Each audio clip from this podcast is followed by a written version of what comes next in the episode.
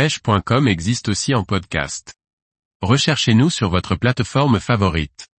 Perche en petite rivière au montage naturel en début d'hiver. Par Julien Lecouple.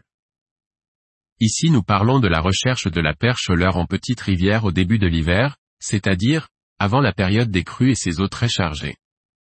Un automne sec garantit à ce moment une eau claire, ce qui va largement conditionner le choix du type, de la taille et de la couleur des leurres. Restez naturel. En préambule, et comme je l'ai déjà précisé dans de précédents articles, il faut bien avoir à l'esprit que plus un leurre est petit, plus sa présentation sera naturelle. C'est précisément cette recherche de naturel qui nous intéressera ici. Mon choix va se porter quasi exclusivement sur de petits leurres souples de 3, et la majorité du temps de type shad, c'est-à-dire présentant un appendice caudal, paddle, perpendiculaire au corps, que je vais monter sur des têtes plombées très légères.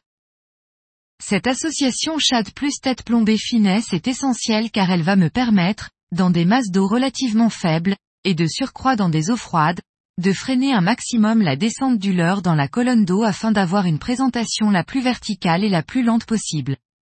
Le principe étant que le leurre soit le plus pêchant possible tout au long de sa descente vers le fond et cela afin d'être en accord avec le niveau d'activité des poissons en cette période de début d'hiver.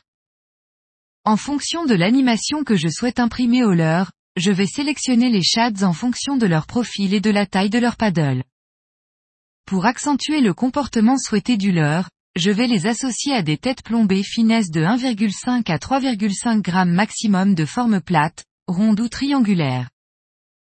En clair, pour une présentation la plus planante possible on associera une tête plombée ronde ou plate à un shad au profil plat et au paddle large alors qu'on fera le choix d'un shad vermiforme au paddle réduit associé à une tête plombée triangulaire de type dart lorsque l'on voudra être plus agressif. Comme je l'ai développé dans un reportage consacré à la pêche du brochet au rubber jig, notamment l'hiver, l'emploi de micro-jig pour pêcher l'hiver est très pertinent également car son utilisation sur la perche répond aux mêmes contraintes. Le premier intérêt du micro-jig dans le contexte qui nous intéresse est que sa jupe va avoir pour effet de ralentir encore un peu plus la descente du leurre vers le fond et accentuer son effet planant. D'autre part, cette même jupe va permettre au montage posé sur le fond de rester, vivant, le temps qu'elle se déploie totalement. Enfin, que l'on emploie un hameçon simple doté d'un système anti-herbe ou bien un micro-jig monté sur un hameçon texan, les deux configurations permettent d'aller pêcher les obstacles plus sereinement. Pour la perche, qui plus est dans les eaux claires, mon choix se porte en priorité sur des coloris naturels, il s'agit de mon premier filtre. Ensuite, les feuilles en décomposition sur le fond de la rivière lui donnent des reflets bruns presque noirs, si bien que je vais dans un second temps choisir des leurres dont la teinte se rapproche le plus de ce substrat. Enfin, et en fonction des retours que je vais avoir et de l'humeur des poissons je pourrais m'orienter vers des coloris qui contrastent davantage, souvent du blanc. Pour cette pêche, je préconise largement deux choses. 1. Écraser l'ardillon des hameçons ce qui a le double intérêt de décrocher plus rapidement et plus facilement les poissons mais également de sortir plus facilement des obstacles en cas d'accro. Un petit coup, d'arbalète, et on s'en sort la plupart du temps. 2.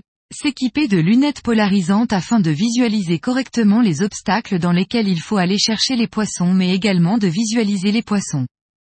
Il est très courant que des poissons suivent lentement le leur au cours de sa récupération.